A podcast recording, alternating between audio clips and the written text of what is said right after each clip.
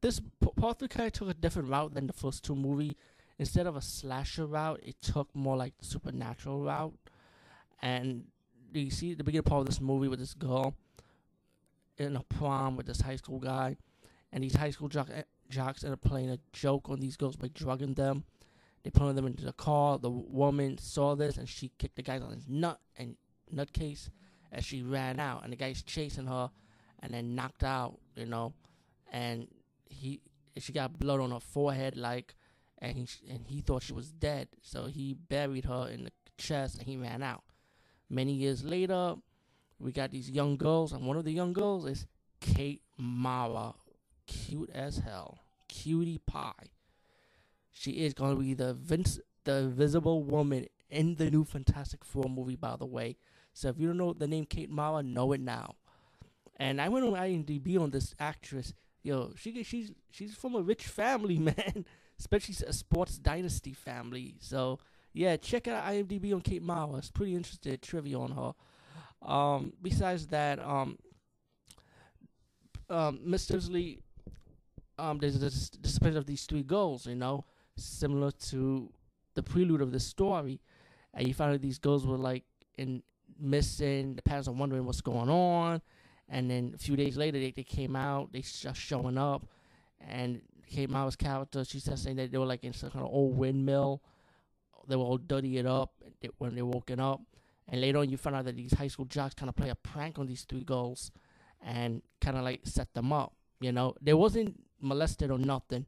You know, but they just played a joke to get back at Kate Mara's character and her friends because they felt like they got because they were like reported on the high school article, and they were kind of embarrassed that the high school jocks were embarrassed, the football jocks, excuse me, of of the two days of this modern era, of right of this era right now, this present century. I mean, and um, so it was like a joke, you know.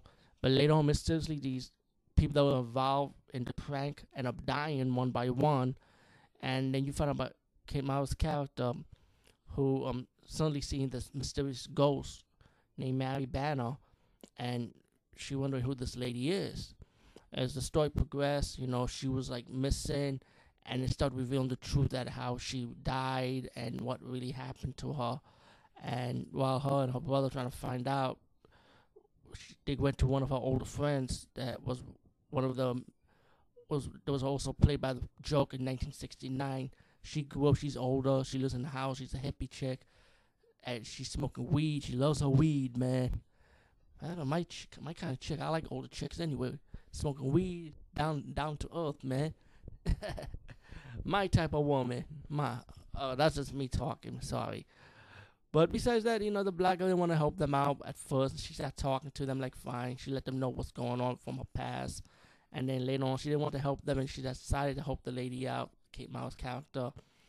And then Kate Mara had a vision. Mary Banner gave a vision that where she was buried at, and she has to f- bury the body of Mary Banner to her grave. But this mysterious character in a hooded um, coat started getting involved, and of course, you could tell it's pretty much the killer who killed Mary Banner. Now, the the story has a nice plot twist at the end. Who, who um, who was the killer that killed Mary Banner. We know it's the football jock guy, right? But do we know who he is now when he got older, when he grew up? You know? When, when he got older, I mean. So we don't know who that is, but it, it was going to be revealed, revealed at the end anyway. And, um, I mean, I don't want to spoil it because I enjoyed the movie. Why would I spoil a good movie that I enjoyed? That's for bad movies I do that for. But I can tell you this. Um, if you're open minded and you can let let supernatural elements slide because I know when you see the first two, two movies, you like the slash elements.